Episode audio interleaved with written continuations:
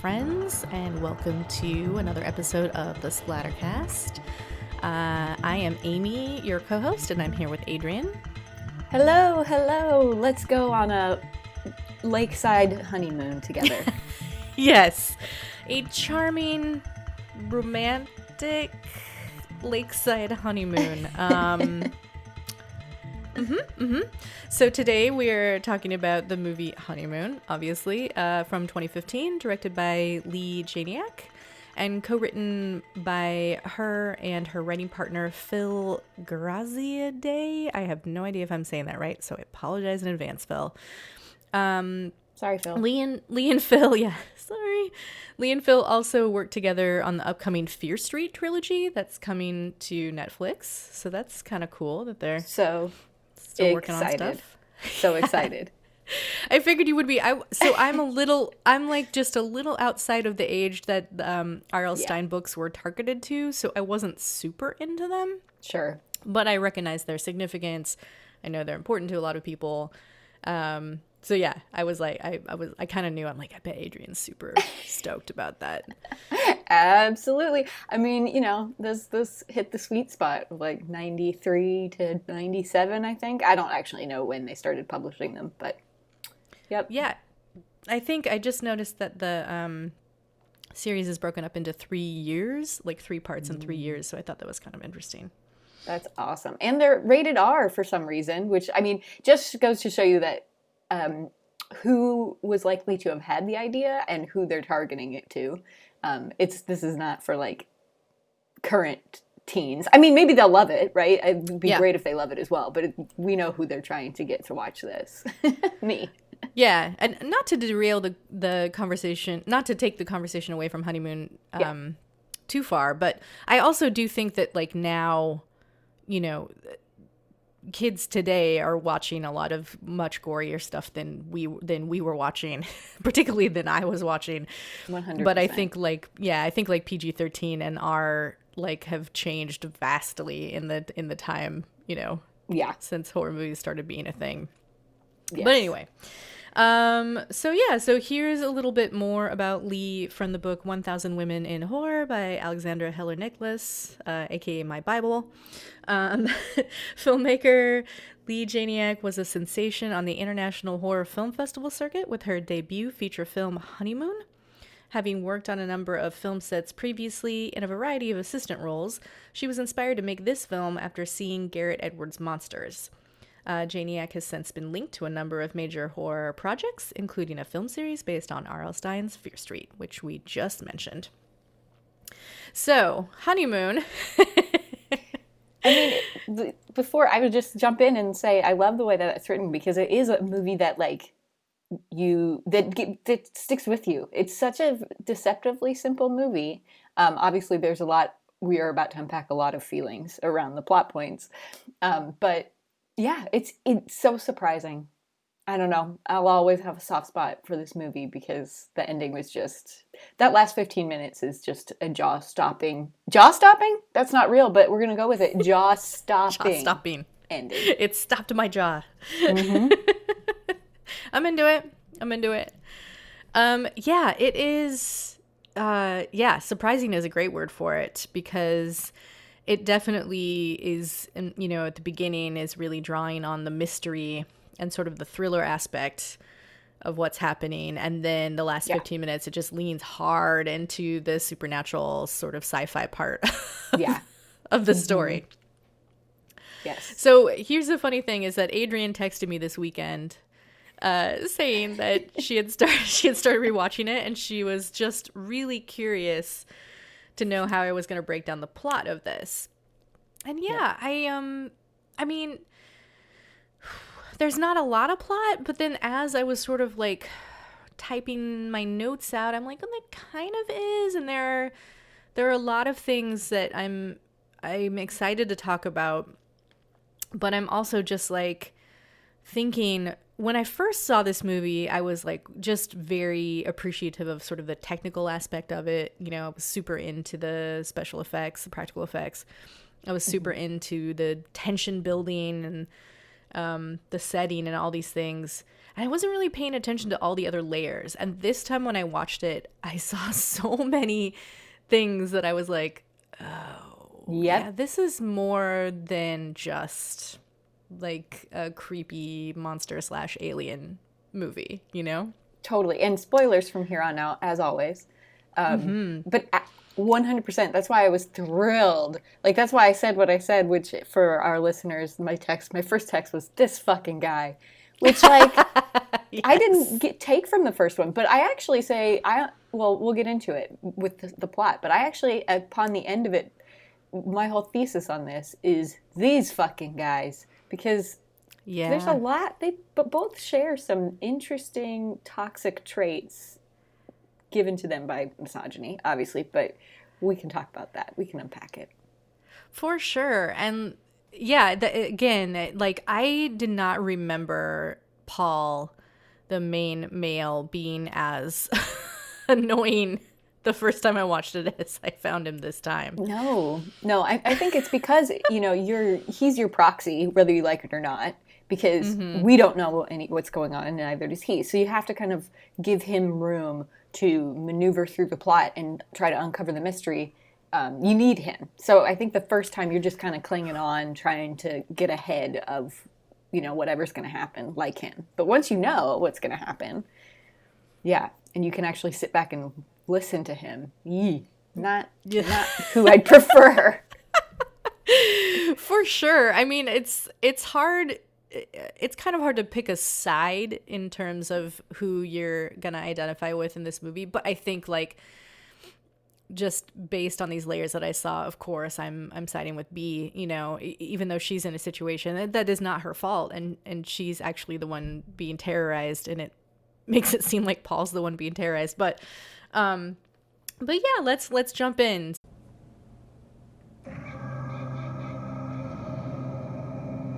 So we didn't get a regular wedding cake. We decided on something that was special for us instead. I love you, honeybee.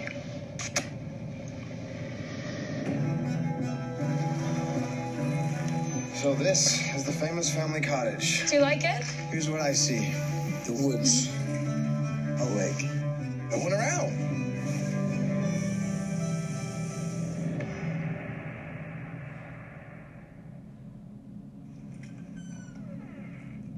B? This isn't funny. B?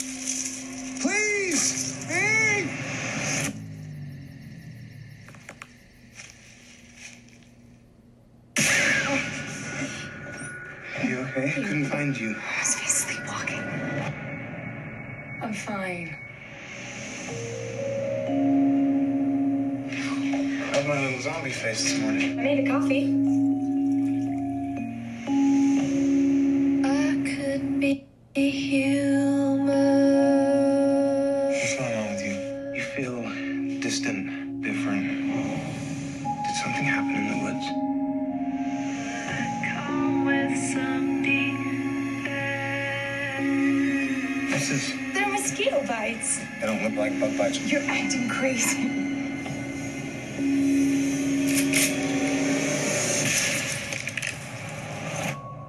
You should leave.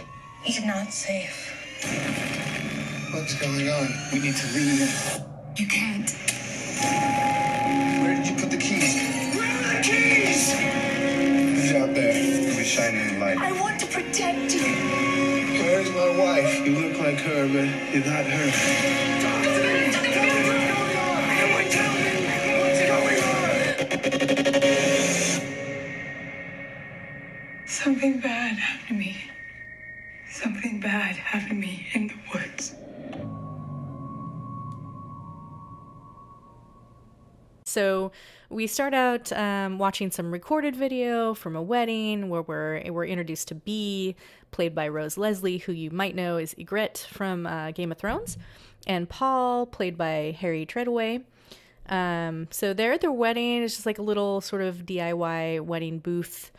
Uh, confessional booth it almost looks like uh, it's interesting to me that they made the choice not to show anybody else at the wedding but i kind of like it, it that we're just we see B in video and then we see Paul in video and then we see them together. yeah So yeah, well, it's kind I- of sweet. Go ahead, yeah. No, I was gonna say that's that's fascinating. I didn't think about it until this moment because obviously the the real answer is budget, but also it's kind of um, foreshadowing. Like it doesn't matter that they just had this wedding. Like no one else can help them now. Right. Yeah. this is true with or without this other element. I feel Right. Yeah. Yeah. Totally. Totally.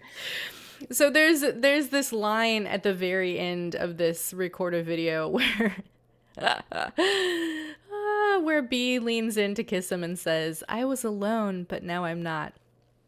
And my old lady brain was just like, "Ah." like like red flag, red flag. Yeah. Why did you marry this guy? Is this the only reason you married him? Um yikes. So uh it is um yeah, it's immediately and painfully clear that these two really don't know that much about each other, which is sort of the point of this whole film, really. Right. Um, but it is like they're very young. Uh, they're they're very attracted to each other, very in love, whatever that means to them, and they've just gotten married. yep. So They just did it. Like that's they just did that. I think it's also interesting to note that all of their the both of the stories they tell about how the, about their first date, so sort of like how they met, and then also um, how he proposed to her, involve them both being sick. Um, Yeah. and so I was like, ooh, that's what does that you know like it, my brain's like kind of calculating what does that mean you know what what's going on here um so I thought that was kind of interesting.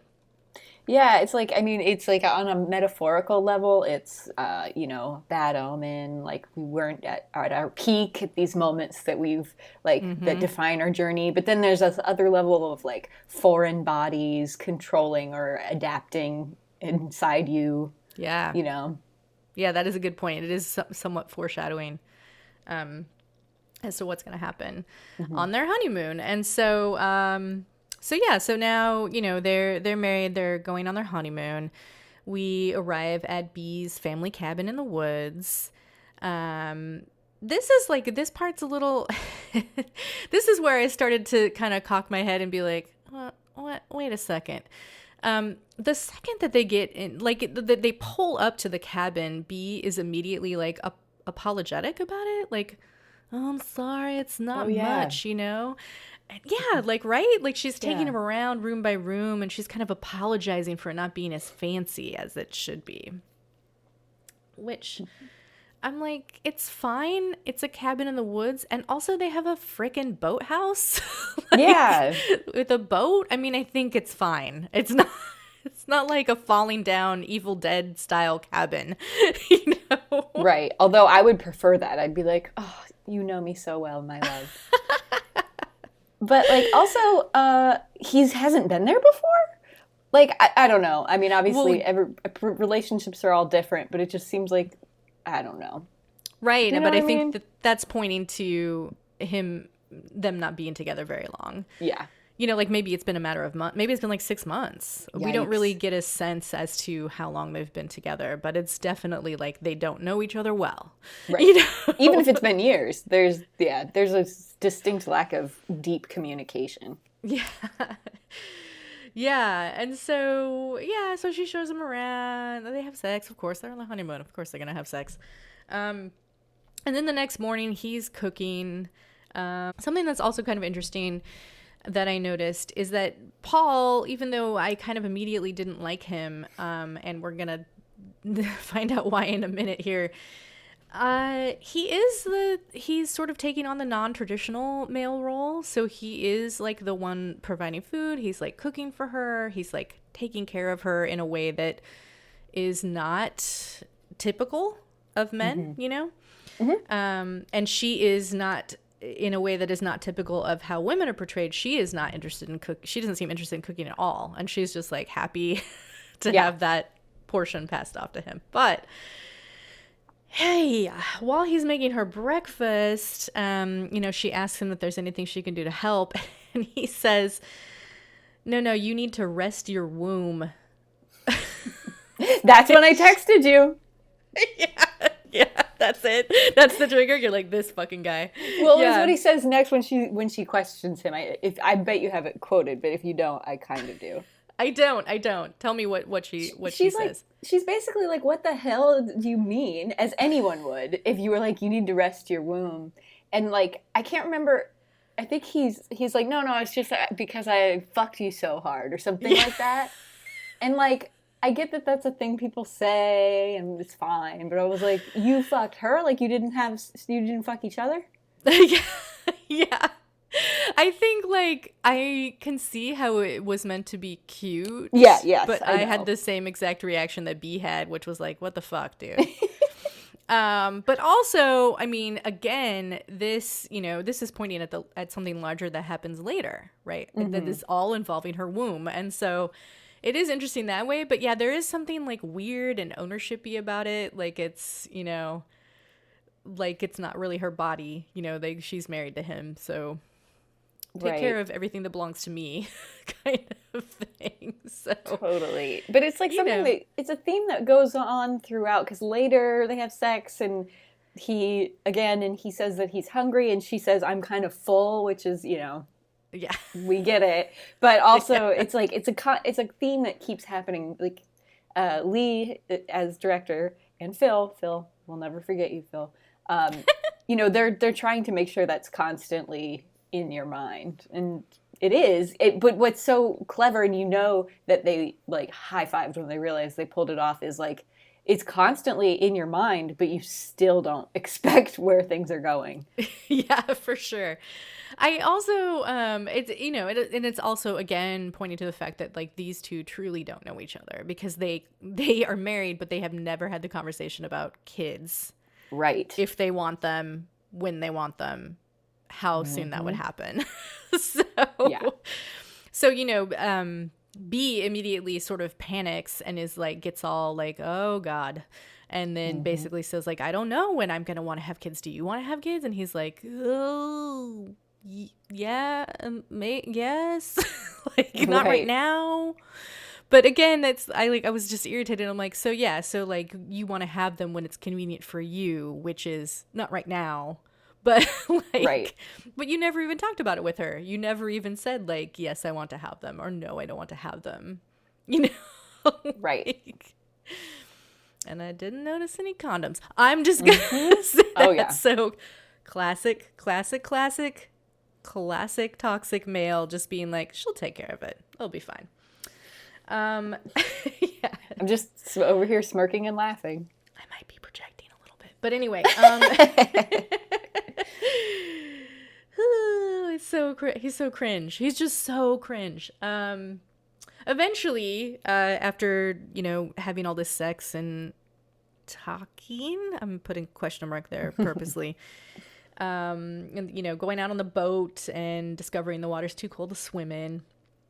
Um they wander out to the only restaurant in the area and run into Bee's old friend Will, who is immediately glad to see her and because I mean it's Rose Leslie, look at her. So like, you know, but they're childhood friends. Um, he gives her a big hug. He's only talking to her. He's not even really looking at Paul.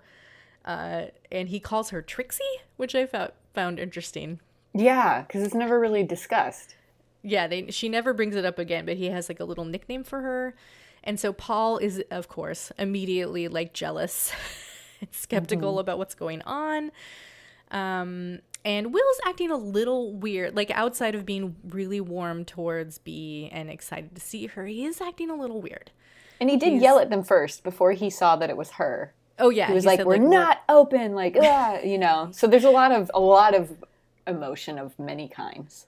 Oh yeah, he's like throwing shit around in the kitchen and like yelling when they when they come in. But um he says something about his wife Annie and you know how he runs the cafe with her and then she wanders out and she looks a little rough, you know? Like she she looks like she hasn't slept in a while. Um she's pretty wide-eyed. And then she just kind of wanders out and says, "My name is Annie." And he's like, "Yep, this is my wife Annie." And then I think she says, um, or Will just says she's not well as like an excuse and kind of shoos her away. And so B and Paul are like, all right, cool, and leave. and then they don't really think about that again. But that's an important detail that's going to come back around later. Um, so, but you know, other than that, the, their time at the cabin is is all pretty standard. Uh, until Paul decides to get up early to go fishing for his wife, which is something he's obviously never done. Right. Um, and it's But- this weird thing, right, where he's like playing at what he thinks real men do. Like, Exactly. Yeah. And that's what. So at the beginning, when I was like, "Fuck both of these people" to a degree, is there's so much about manliness and risk and killing and what it means to be a man, and she B is as responsible as he is for these kind of like standards being set.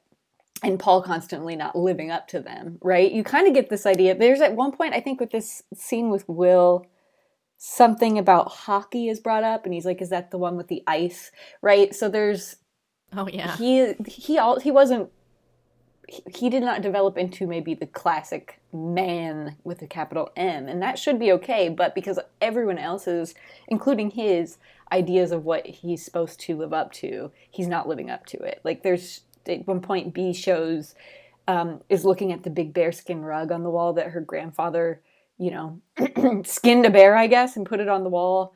Um, and you know, this she's talking about killing, you know, with your bare hands and how that's supposed to be. I mean, she doesn't say that's a standard, but you know, she's talking about her grandfather. Or when they go out on the lake, he picks up a life jacket, and she makes fun of him for that. Like, there's a there's a lot of internalized misogyny in her character, and I don't know why. Yeah. Um, you know, it's like a defense mechanism of some sort, but they both have it, and it's it's very strange. yeah, that's true. Um, and it does go a little bit deeper than him just thinking. But yeah, for for whatever reason, he has this idea that like real men provide, and so he gets all the stuff and then trips. and drops the bait box and the worms spill all over and then he's just like you know what never mind and decides to go I would do the same thing. I'd be like, "That's enough of this." You're like it's three three o'clock in the morning, which I also don't know why he thought he had to get up at three o'clock in the morning to go don't fishing, but like, fine. Um, so he goes back inside, and B is not there. She has disappeared. Um, Which would be terrifying. it is terrifying and it kind of sets up this like this, this is the part where the sort of the thriller part of the movie comes in right it sets up this mystery where at first paul is like oh, i'm sure she's just in the bathroom or maybe she's tricking me maybe she's hiding because that's what i would do at three in the morning but Yeah. so he starts to go back to bed and then he hears um, the door creak and like this weird hum and he's like oh okay um, so he goes out into the woods just you know he starts to get worried and he goes out there and starts calling her name and he finds her alone in this circle of trees naked Yep. looking just wrecked and standing so still i don't know what it is about people standing like completely still in sort of like a weird posture that is so terrifying to me. But I, again, when I saw this scene for the second time, I was like, ah!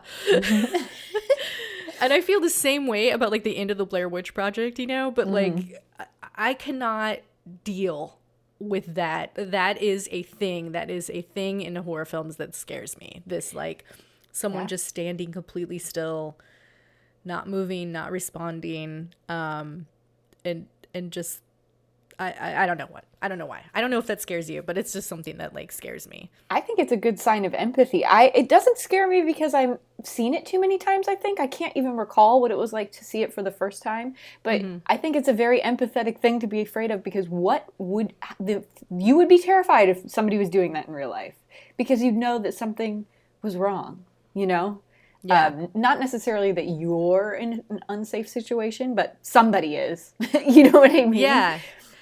I think it's for me, like, yeah, I'm putting myself into that character that's standing there. And so I'm thinking, like, what it would be like to be so under a spell or so entranced that I didn't have control of my own body. And so I would just have to be still. Yeah. Um, that's scary. But when he, he touches her and she screams and kind of shakes out of it, Um, and he's like, "What are you doing out here? Like, what happened? You know?" And she just kind of shrugs it off, like, "Oh, I must have been sleepwalking." Yeah, Um, that's su- that's scary. That whole everything that comes after this is very scary. Go ahead and I- I'll I'll shut up while you explain it, and then we can discuss. Yeah. So yeah. So he's like, oh, you know, he's kind of reluctant to believe it, but like, this is his wife. He knows her, and so, um, so the next morning she's making breakfast very badly, and this is obviously like you know they've set it up that she doesn't do this. She this is not her normal course of action. Um, and it's just like weird things like she made French toast but didn't batter the bread, so the bread's burning. She made coffee but she didn't put coffee beans in the coffee maker, so it's just hot Right. water. Um, so it's interesting, and he points this out. He's like, "Babe, like, what? Why are you doing this? Like, what's going on? You're doing it all wrong." And she's kind of like, "No, no, I don't know what you're talking about." um, also, I don't know what they did to her here makeup wise, but she looks she already looks markedly different, which I think is incredible. I mean, Yeah. I'm sure part of it is Rose's performance, but like it's so subtle, but she just doesn't look as bright and like perky as she did previously. Um I think they just made some changes to her hair and maybe just like strip some makeup down, but I'm just like, wow, that you can tell she's different already. Yeah, and it's subtle. That's yeah, it's good. that You don't need a hundred million billion dollars to make a great movie. You just need to know what you need to take away and add to characters, and that's Yeah. that's it in that moment. Yeah, it's almost like um, her actions. It's almost like somebody observed things that people do, but didn't really understand why they do what they do. Mm-hmm. Like she's just going through the motions. Wink, mm-hmm. wink. Yeah. oh, you know, but what's most distressing to Paul is that she's not laughing at his dumb jokes anymore.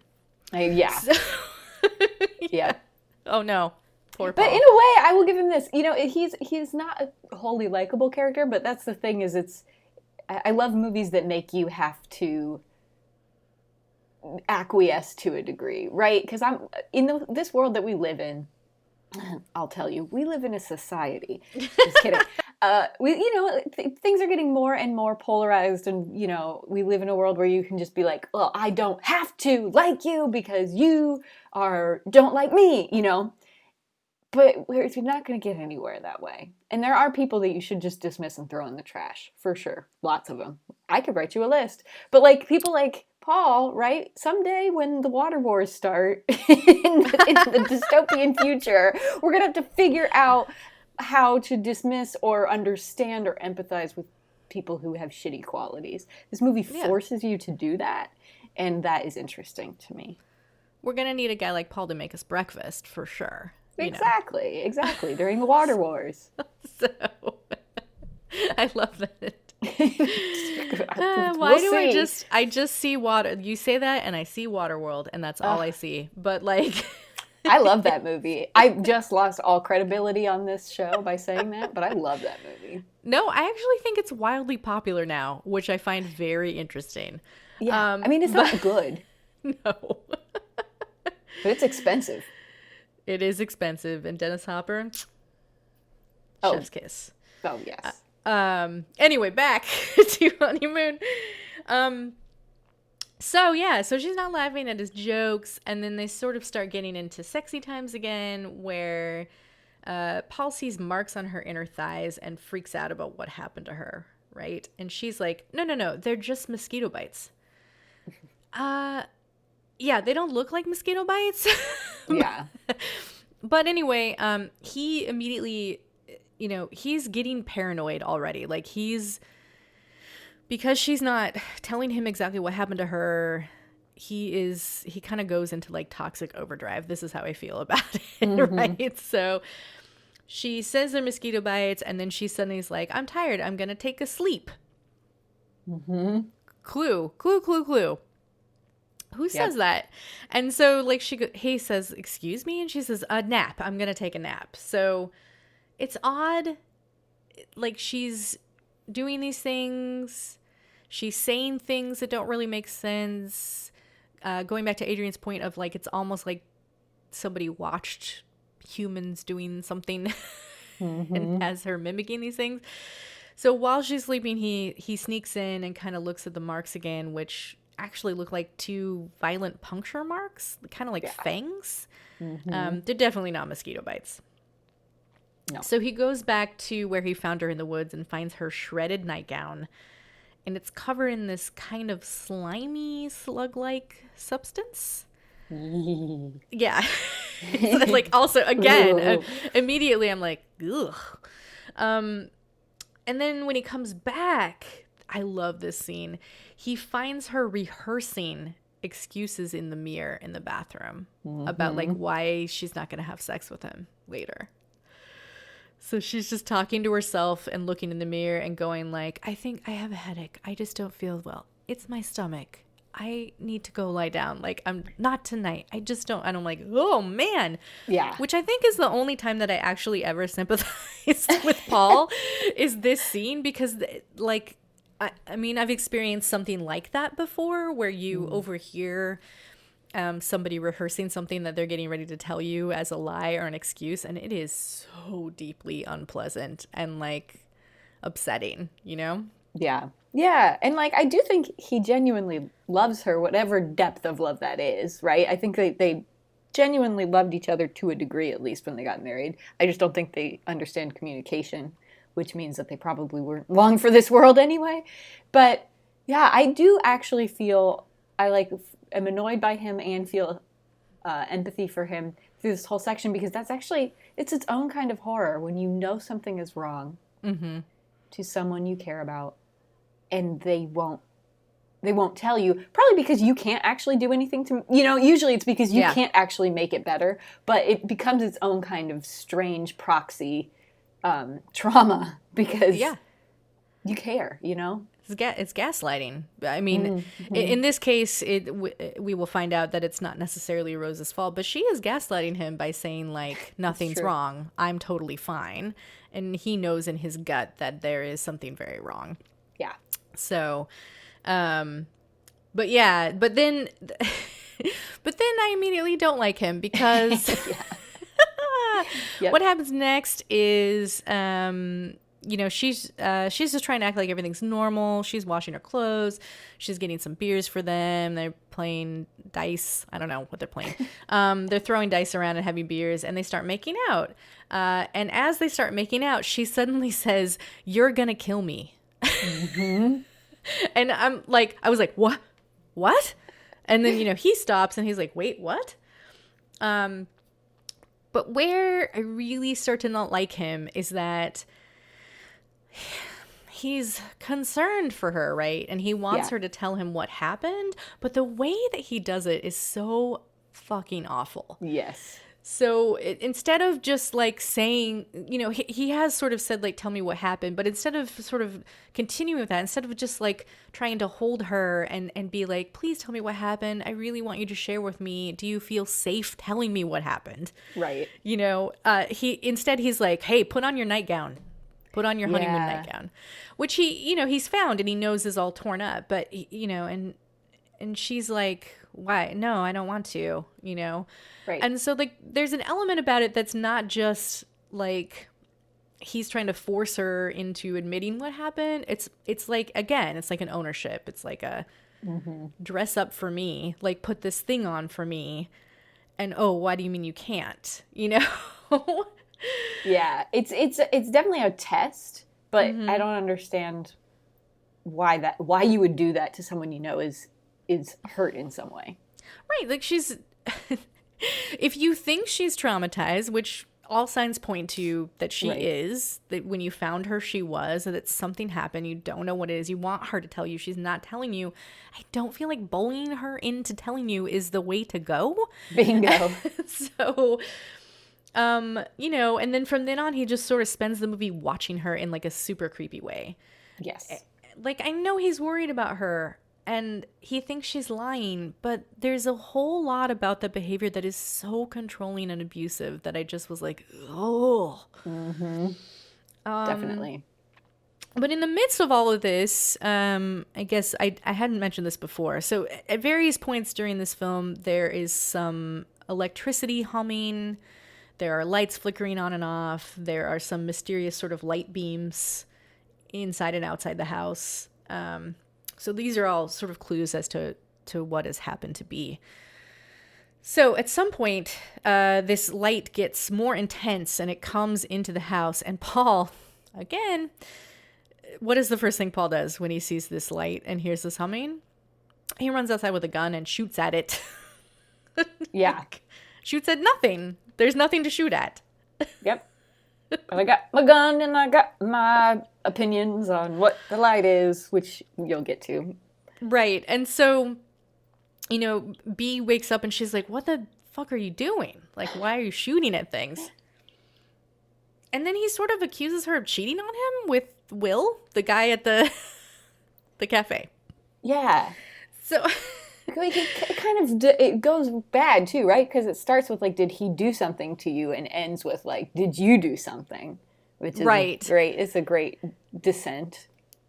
like they, again this is the this is another like this is one of the reasons why paul just ugh, gets under my skin because he uh when they first had seen will and annie um he basically made a comment about will being abusive towards his wife right and what's really interesting is that Bea actually says well she must have done something which i'm like oh man whoa Yeah, So- there's that internalized misogyny again. yeah. And he's surprised about it. But this is what I mean is that like Paul is acting like he's the nice guy and he's really not the nice guy. Like, you know, Yeah. he's acting like how dare this other guy abuse his wife when in reality he's kind of doing the same thing to Bea, but because he's not physically hitting her, he's not recognizing it as that, you Right. know? Right. Totally. And so yeah so he's like he's like what did he do to you? What happened? You know kind of implying that maybe she met will because she wanted to reconnect with him and then he he raped her essentially. And then yeah and then he gets into sort of like you can tell me anything. Like basically like if you slept with him it's totally fine which we all know would not be totally fine with paul but whatever. He's t- trying to get her to tell tell him. Um and she won't. She just she just is like no like what are you talking about um i don't remember you know like I- i was just sleepwalking she just kind of keeps getting into that um and so it's you know she just sort of like shuts him down with like you're ruining our time together and like kind of runs off Right. And then Oh, he- I forgot about that. Yeah. yeah and then we have this interesting um scene it's kind of fatal attraction scene with paul mm-hmm. clicking a light on and off on and off on and off while he's thinking Yes. and and then he goes into absolute like tantrum mode so like he gets Yeah. super pouty he's like outside like poking a stick into the bonfire he made the night before and she comes out to talk to him and he's just like "Moo, moo, moo." You know, like I know. Mopey Nelly. yes um and then he says well how are how are the bites on your leg and she's like fine and then they pan over to them and they're super gross Yeah. Like something is growing under her skin, it looks like, you know? yeah yeah um yeah so the the, the next uh i think it's the next morning or maybe it's the same morning they go out on the boat together to go fishing and kind of reconnect. Like he sees like he's like oh, okay this is again my Bea right? Everything's sort of centering around this idea that like she's not acting like herself she's not the woman he fell in love with yada yada yada. So he's distressed because she's not acting exactly like she acted before and um which is like we can get into the whole thing about marriage and the disintegration of relationships and how this is perhaps a metaphor for what happens when you marry somebody. But we- let's put a pin in that for right now um, they reconnect on the boat. They sort of start making out again, and I don't know why he's always like immediately going for the crotch, but this is his move. This is his foreplay. So, Right. Like, like he can. Oh, this is all he can think of is just put your hand in a crotch. That's that's where Yep. it goes. He does that, and his hand comes away bloody because she is just she's bleeding very heavily from between her legs. Yeah. Um, so when they get back to the cabin, he's like freaking out and being like, "We need to go to a hospital," and she's like, "It's just my period," which again, which is another really interesting thing I think. You know, thinking about men's fear of uh, periods, men's fear of blood, like it's just like you know, it's so ridiculous that even in in 2021 like men cannot handle knowing about this perfectly natural function that Right. happens to women once a month. Right. It, it does seem excessive, but also I would bet any amount of money that most men don't know what would be excessive and what wouldn't. And I know it's different for every woman, right? But like I just like kind of quote unquote standard. I, I that's what I caught in that moment is I was like so many men, most men don't know anything. And we don't teach them anything Yeah. in schools because yeah, I don't need to explain why. Yeah, You know. right. It's the, the, the again, this is like a whole other layer of what's happening in this film that's not really the point of the film, but I just think it's an interesting note. Um, and you know, and he's like he doesn't buy that it's a period because he saw her write down on the calendar exactly when she would have it so that it wouldn't happen on their honeymoon, which is like another thing, another ludicrous thing that is absolutely true and something Right. that women plan around because men can't deal. right and and all. something that doesn't uh, work out even so because your Yeah, body will do what it wants to do Paul decides it's not her period, and obviously Will has assaulted her in some way. Right. So, he leaves to go back to the diner and confront Will. I love this scene. So Yes. he he arrives. The diner is empty. He sees Annie wandering out onto the dock with like a great length of rope. another another um, foreshadow Yeah.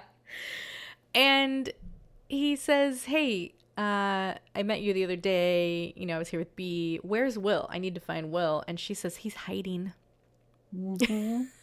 Which is another great, like, you're like, Whoa, wait, what? He's what? He's Right. He's hiding. Um, and then she immediately says, You should stay away from us. We will hurt you. yeah and of course he takes us to mean different than we what we're starting to get the sense of as the audience who us is Yeah, it is. It's uh, like an incredibly tense scene, and um, the actress who plays Annie is perfect, and I love her delivery. You know, and she's looking a little ragged still, like even more ragged than she was when we first saw her. Um, so interesting. Uh, and then she gets in a boat with this length of rope and goes away. And then he walks over to the edge of the dock and sees something floating in the water and picks it up, and it's Will's hat with blood on it. yep So, classic Yeah. Great setup. I mean, just amazing. Like, I am in awe of like how that small detail just makes you be like, oh, fuck. Right. what is going on here? and again like everything if you look from the end back is mm-hmm. so obvious but like at least for me i didn't i didn't make make the final connection you know of where he's hiding Oh, yeah. i just know. let it you know i was like oh gosh something terrible is happening it's that's such good storytelling let it sit out there. Yeah. Mm-hmm. Oh, so now we go back to the cabin, and the most horrific scene in the entire film. yes I'm. You cannot see me, friends, but I am clutching right under my stomach. Yep. Just thinking about this. yep Prepare. So. somewhere in here though he also he sees well you're going to talk about the notes maybe Oh yeah, the notes. I, I forgot about this. Uh, when he when he leaves and goes back to the diner, he sees that there's an entire wall co- covered in handwritten notes that say like, "My name is Annie. My husband's name is Will. I live here." You know, like just sort of like basic info, just written over and over and over. And he's like, "Weird," and he takes a page and runs off. So he comes back to confront Bea, um, and he finds her notebook, which uh, or he had found her notebook earlier, I think, that says like My name is Bea. My husband's name is Paul. I live in New York in an apartment. You know, it's just like all this basic info. Yeah. Um, so when he when he gets back and he confronts her, and then she's in the bath. She goes to the bathroom, or she's in the bathroom. I might be mixing up the order of how these things happen, but it's a, it's that kind of movie where it all slides together because it's just ra- ramping up constantly. So yeah, yeah, I don't it is know like either. from, from this point on, it's just like full throttle. yes. So, uh, he br- he breaks into the bathroom when she doesn't answer, and she oh I can't I don't even know I don't know if I can even say this because it's like so horrible. But she's sitting on the floor with her legs spread apart and she's got it's unclear what it is but it's some kind of metal bar and she's just ramming it into herself over and over. And there's blood everywhere as there would be. Um and then finally like she just drops it and it makes this clanking sound and i'm like ah! Same. It's it is there's you know there's a little nod to The Exorcist in there. Um, you know, there's there's a lot going on, but I mean, I don't know. If I was in the situation she's actually in, I might try it too. yeah but what else oh, would you do? i don't know i don't know You'd Not want it out though. I probably Actually, wouldn't. This is, this is a good this is a good point to say. I can't remember what I was talking about. It was something to do with reproductive health or my period or something like that to a friend however long ago. Um, and it just, you know, it sucks, cramps, something like that. And he said something really clever and he said nature is a misogynist. And that's kind of true. I mean, to a degree, Wow. right? We were not, we didn't evolve from an equitable place because Mhm. nature just wants to reproduce, right? mm-hmm mm-hmm And Wow. this this movie is the epitome of that because what we're about to find out happened to be um, will be revealed, but uh, my assumption is that the, the creatures that did it to her had didn't care or think about any sort of deeper meaning. They just needed to implant something in a warm place. yeah and true that that so yeah, nature is a misogynist kind of blows my mind, but it's not not true. Yeah oh my god anyway anyway, that's the theme as, as Amy leads you into this climax. That is my thesis about this. yeah i mean yes Take it with you. Yes. Um so yeah, so he oh yeah, I think actually this is where so like she comes out and then he basically says like I found you writing this stuff. What does it mean? And these aren't things that you forget. Why are you writing them down? And she says we don't remember. She uses we as the descriptor. And then there's some um she actually finally like tells him what happens what happened to her in the woods. Um, and it's it's interesting. Um, oh, I think this is actually first. First, there's a scuffle, right? Yeah, So- he ties her to the bed. yeah. There's a scuffle. He actually says, and this is another uh, piece of dialogue that made me be like, Paul, what the fuck? He says, he says, I don't know what's happening to you. I just want things to be normal. I just want us to be us again. And I'm like, dude, come on. like, Right. You found your wife stabbing herself in the vagina. If she refuses to leave, I actually think this is a kind of place for a health check, wellness check. This is a time when you can like kind of gently restrain her, not tie her to a bed, and call, I don't know, 911. this is not, yeah, this is not the time that you take to be selfish, okay? No, no. Let's not center ourselves in this um, vagina stabbing moment. you can have you can have these thoughts you can have them that you just want it to be normal but your priority should be figuring out how to help your wife right now Yep. so they get into a scuffle. It looks like maybe she's gonna win which i was like yeah, and then even though it's horrifying whatever's happened to her i was just still like yes. But then he gets the best of her wrestles her on the bed, ties all of her arms and legs to the corners of the bed, which I, uh, Yeah. I what? So, mm-hmm. you know, and then you know goes into the, like the my wife doesn't talk like this. She tells me everything. where is my wife? And so now he's sort of in this mindset that whoever this person is on the bed, it's not Bea anymore. Something has happened to Bea, something has taken over Bea. It's not her. Right. Which you have to be pretty far gone actually to like accept that. Right. Not that not that it isn't fair, but that's not where people's minds would go first. Right. Like we've suddenly moved from you were attacked, Will clearly did something to you that traumatized you, to actually you're not even her. Yeah.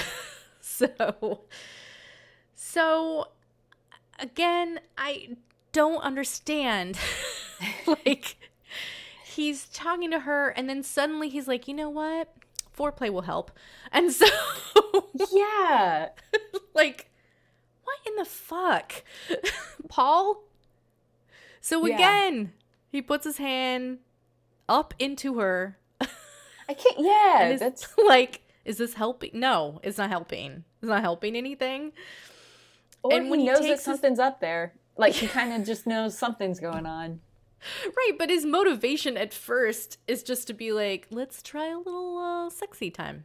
Right. Seems like the best time to do that right after you've taken a metal bar Yeah, in there. to your bits. When he pulls his hand away, uh, it's covered in this sort of white goopy substance, and he's like, "Oh." Like suddenly, this is the thing that makes him be like, "Oh." Yeah, yeah. So, I, I, oh man. So like I'm picture. I'm sorry. This this part is so. It, it's even. It's as gnarly as the previous scene. So Yes. she says to him like help me and i'm like wait wait what do you mean? What do you mean? Like my brain's like what do you mean? Help me. What is she asking? What is she mm-hmm. asking him to do?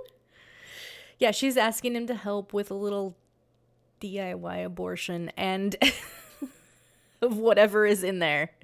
Yep. so he just reaches mm. in there and yanks it out and it is so gross. It is a weird looking kind of yellow um, questionably viscous possibly long rope of cat hairball? it's like veiny and like Yeah. moving? I don't know. But it, and yet very still as you yeah very stiller than you'd imagine. Like what is this thing? Is it alive? Is it an umbilical cord? Yeah, we don't know. what does it end in there's a there's a scene um as he moves away from her on the bed where it kind of the little veins at the end kind of flicker. yeah they go yeah. and i go ooh every time I'm still I can't like I just my hands just immediately go under my stomach in like a protective like no. So here's a question. Here's a question Yes. because th th it's never really a lot. The great thing about honeymoon is a lot isn't explained. You, mm-hmm. you understand what happened at the end. You understand what happened the whole time, but you don't. They don't dwell on like, oh well, you know, Will had a nickname yeah. for her. You like they don't waste time with that, and I love it. But so, what do you think this rope alien? What do you think happened there? I Like, don't what was it doing? I don't know, but she says like, you know, she finally tells him after this horrible ordeal. Mm-hmm. She finally describes to him what happened that there are these dark figures in the woods that she could always see, so it's sort of like pointing to the fact that this is like something that she knew was around when she lived there or when she came there as a child, right? Mm-hmm. She could always see them and they called her into the woods and then they were inside her and she could still feel them there. So there is some kind of impregnation. There's some kind of, uh, you know, they impregnate her in some way, but it's not clear what it is they're impregnating her with. Right. It's I- not clear if it's a baby, whatever figure, Yeah. alien. I don't know. there's some secondary like life force. I, my my thing is, I think that the marks on the leg are where the alien creature they grab on and they shoot themselves inside the host, Yeah. And then this like rope thing I think is a totally an umbilical cord, and then you implant kind of like a chest burster. You implant this new consciousness in, and Uh-huh. then obviously you can pull out the the umbilical cordy thing because you know Right. they pull it out and she's not cured. Right. So Yeah, but I think it's kind of like that. Yeah, the nature doesn't care, right? So you shoot this thing in, and then it's just going to be in there. They don't care that it's in there. I don't know if I get hung up Right. on that, except that I have a vagina and I wouldn't want a foreign object in it more than necessary. right. Right. We like to know what's going in there, and we like to know what's coming out of there. Yep. These are just basic things that we like to know about our bodies. Yeah, it's just a, it's a, a hole in your body. You want to know things. Like same with my eyes, my mouth, my nose. Um, yeah, I agree. I think it's, you know, that because obviously we're seeing a metamorphosis happen. And so, um, you know, throughout the film, uh, Bea has become increasingly paler. She's starting to get sort of more veiny kind of lines on her skin. She looks a lot more fragile. Her hair is a lot duller. Um, just these sort of subtle changes are happening in addition to all this blood and gore that's going on. So yeah, I think you're right. There's it implants something. It doesn't matter if you rip out that small part of it because it's already in her. It's already taking over her brain. So Yeah. um so yeah, so uh you know, at this point she's untied uh from the bed because he's like, "Okay, she finally told me the truth. Everything's going to be fine." Uh Dear Paul, it is not going to be fine. It's Oh, going to be very bad. Yeah. so she um she is sort of like muttering to herself that she's got to save him and she knocks him out. And the next thing you know he wakes up in the boat and he's tied up. And she is at the edge of the boat uh, driving them out to the middle of the lake. And he's like hey what uh, what's going on? Like why did you do this? Where are we? What, what are we doing Oh my god. This scene So is good. so good. So she says, "I'm saving you." And she's tying him to an anchor and she just like is going to plop the anchor over and he realizes what's going on. So he's like, "Whoa, whoa, whoa, whoa, whoa. I, what do you mean you're saving me?" Yeah, you have to hide under the water because it's the only place they can't find you. And she's he's like, "Hey, hey, hey. I can't hide underwater. I can't breathe." This is great. This is such a great scene because then it all clicks in, and you remember what Annie said earlier that Paul is hiding, or that Will is hiding, and you're like, oh, dude, Will is dead under the water, and that's why his hat was floating on Yeah. the surface. Yep. Um, and then she's like, no, no, I'm saving you, and just bloop, just drops that anchor over and pushes him in, and there he goes. and it's it. sorry. It's Sorry, so Paul. unceremonious. Yeah. That's what makes it great. You're like, ah, and then it's just, oh, that's it. He's gone. That's it. She's murdered him, but she doesn't know it. She thinks she's saving him. Yeah. Because you know, it starts with little things like I'm going to take a sleep or a clothes box suitcase, right? Like where Uh-huh. she's still mostly in charge, but like because there's this other entity inside her, it's starting to not be able to comprehend things. But by this point, there's so little of her left that this seems like a good idea, and so much of the alien um, that they don't, they no longer understand how humans work entirely. But Right. she's still there a little bit. Like the, her goal, her desire to help and protect him, whether he deserves it or not, um, is there. So that's really, I just like this concept of this alien concept. You know, Yeah. it's not cut and dried. It's it's a yeah, it's a metamorphosis, like you said. Yeah. So Paul's gone now. she goes back to the cabin and she's looking like pretty gnarly at this point. You know, she's like her skin's peeling off, her eyes have changed awesome. to a different makeup. color and shape.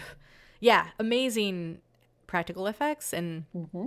I read that Janiak was really inspired by Cronenberg, and you can definitely see the Cronenberg elements in Yeah. in all these effect scenes. But I think particularly here, it's very The Fly, sort of like Jeff Goldblum kind of transformation. Totally. Um, but yeah, so she's watching the wedding video, and then the light comes, the humming starts. She opens the door. There's Annie, and they kind of walk off into the woods together. Um, and then you get her saying that line again. uh, This voiceover, her saying, "I was alone, but now I'm not." mm-hmm. Um, so yeah, wow. So that's, I mean, that's it. That's honeymoon, but it is. Uh, it's such a good film. It's just so Yeah. like every beat counts in this movie. I feel like. Bingo. And on both on every level it doesn't help you along. It doesn't over explain things. Like like we both said the first time we watched it we're you know, you're you're focused on trying to understand the mystery. Second time through you see all these other themes that again are never like there's no moralizing. There's no like this is the right way to be a person or like, you know, uh or like this this guy is a dick. There's none of that. It's just here's where these people are in their lives and in their journey Right. toward hopefully becoming better people. You know, you hope that that's what people are trying to do, um, and this is what happened when Yeah. you throw in a, a you know a supernatural force into the mix. Yeah, so it's just like on the one hand, it's just like this crazy tale of this newlywed couple that goes out um, to enjoy their honeymoon and um, aliens or monsters or whatever they are interferes and horrible things happen to them. And then on the other hand, there's, you know, you can look at this as like we like I mentioned earlier, the dissolution of a marriage, the the de- deterioration of a relationship, um, something to be said about entering into a, a lifetime commitment. Uh, I use the term loosely because we all know that, like, just because you get married doesn't mean you have to stay with that person. Sure. Yes. especially not in this this day and age. But No. you know, entering into a long term commitment, let's say, with somebody you don't really know very well. And then there's also this idea of this sort of being every man's nightmare, right? Yeah. Yeah. Um, I could say every person's nightmare, sure, sure. But I think more specifically for men, the idea that their beautiful, perfect wife or girlfriend is suddenly moody, that she looks different, that she's acting weird, that she's not as easily compliant, you know? Um, that's, you know, for toxic dudes in particular, a very real fear. Not even just toxic dudes, because I, honestly, like, I feel like my marriage like you know i got married in my 20s i feel like it didn't it, it didn't make it because the man that i married had a very specific idea of who i was and i wasn't that person. So um i was you know i think he put me on a pedestal that didn't really exist. So yeah. um so yeah i think like there's there's that element is there. There's um you know because like at no point until he's on the boat does paul actually fear for his life. Like he'd never No. Seems concerned about getting hurt physically until he's actually tied up on the boat and it's clear that she's going to drown him Right. so Well, that's another great reversal. Is the whole time you think she's the victim, and she is. Mm-hmm. But you think she's like the person that we need to worry about um, dying or whatever or succumbing, and really, Right. he's he's the p- potential victim the whole time. You know. Yeah, which is also what I think is interesting is that a lot of times um, in a film like this, um, you're, you know, the when the woman is undergoing a transformation of some sort, you are rooting for her and you are sort of being like, yeah, she's finding her power and her freedom. But in this, that's not true. In this, she's Right. like legit being taken over by something else, and it sucks and it's sad, and you're sad for Bea. Um, but I do find that interesting that it's just like um I, it's very you know invasion of the body snatchers. It's very much just like a biological like this is what happens. And like it's happening right now to the people in this to the women in this small town. Um, but it is interesting also to think about how it's only happening to the women. And because it's a biological function i guess that this is like they these creatures need a womb. They need some way to get in there. But um Yeah, a, a way to get in there that's not like that is is uh, like they're not the right words, but like clean and made for like hosting, if you will. Yeah. Like, Yeah. because you know, the immediate thought I have is like some like classic Stephen King Dreamcatcher shit aliens. like, well, you could use people's butts, but like butts and stomachs are not hospitable.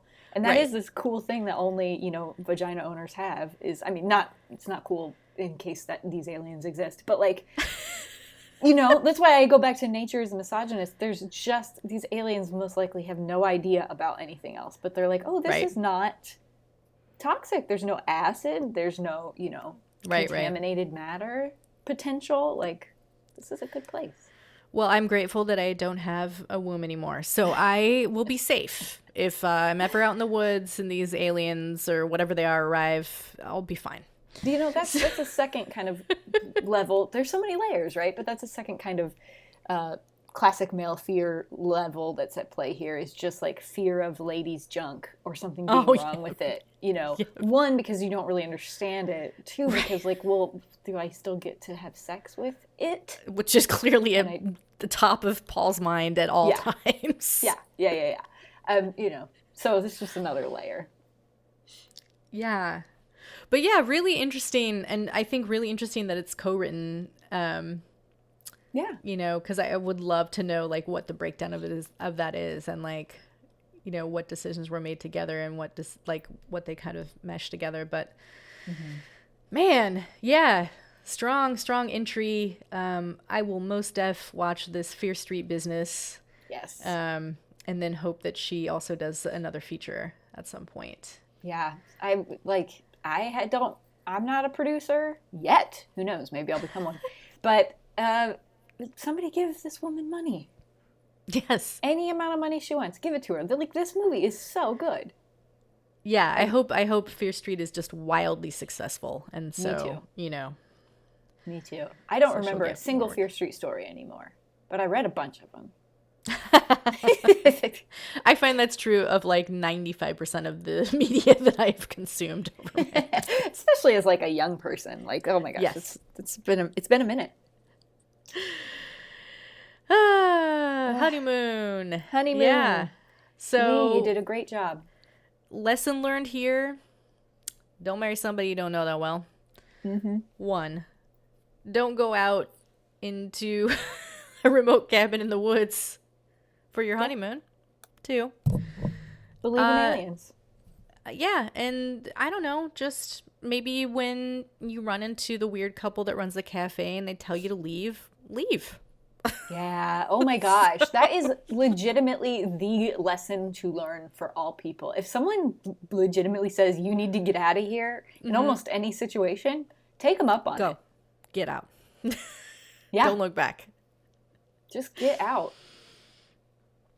Um, but also I think you know Paul fits the the mold of toxic masculinity enough that we can say our catchphrase. Absolutely. Three, two, one. Fuck the Fuck the patriarchy. patriarchy.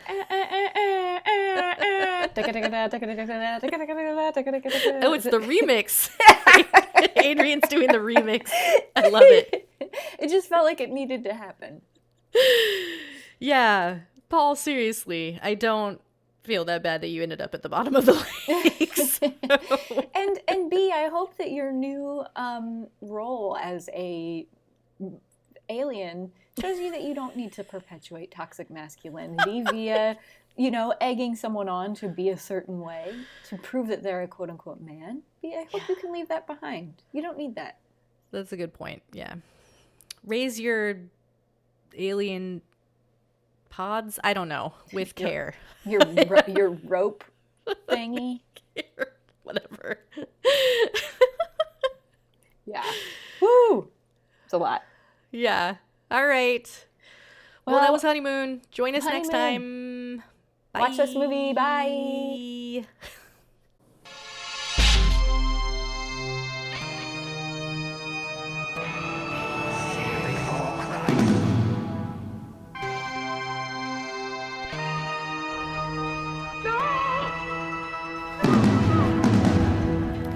Friends, it's Amy. Thank you so much for listening. If you have a second, can you leave us a review, uh, particularly on Apple Podcasts? We've only got a few, and we would love to see more up there. Uh, next time, we will be talking about the Buffy the Vampire Slayer movie, directed by Fran Kuzui.